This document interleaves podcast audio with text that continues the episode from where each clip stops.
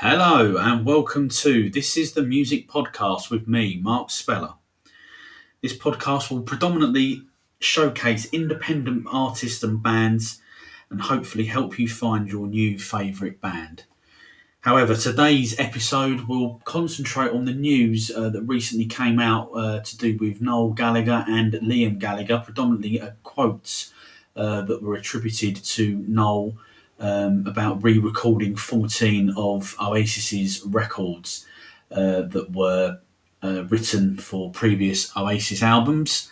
Um, and I thought I'd just make a few notes um, and give my views. There's obviously plenty of other people that have already done this, but as a, as a massive Oasis fan, um, I thought I'd give my two pennies worth for it.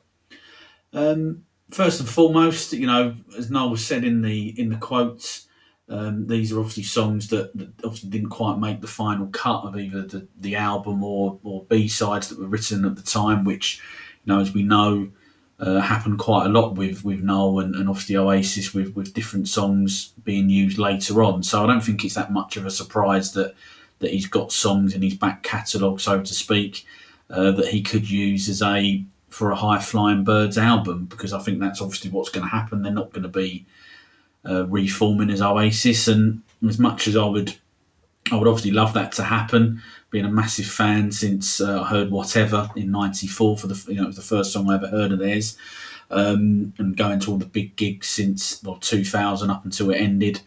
Um, it, it's just not going to happen. There's never going to be an Oasis reunion, and, and I think that Noel is, is obviously well within his rights to um, to, to re-record those songs. He's written them. Um, and if he feels that they're better, they'd be better re-recorded under the uh, High Flying Birds uh, banner, I guess you can call it, then you know why not?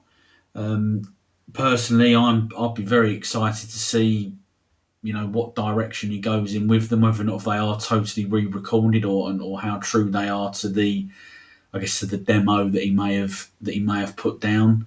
Um, you know, I think that the last couple of uh, demos that have come out from Noel um, have, have actually been, you know, really good for me, uh, in, in my opinion. Um, I think because, you know, they have actually got a little bit of the old sort of Oasis sound in there, um, which I think is what a lot of people still expect from Noel.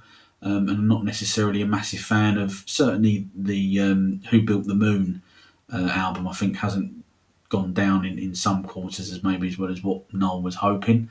Um, and maybe this he feels this is a um, an opportunity for him to maybe try and get, uh, I guess, fans back um, that he's maybe lost because mainly through the music, but maybe as well through some of his actions.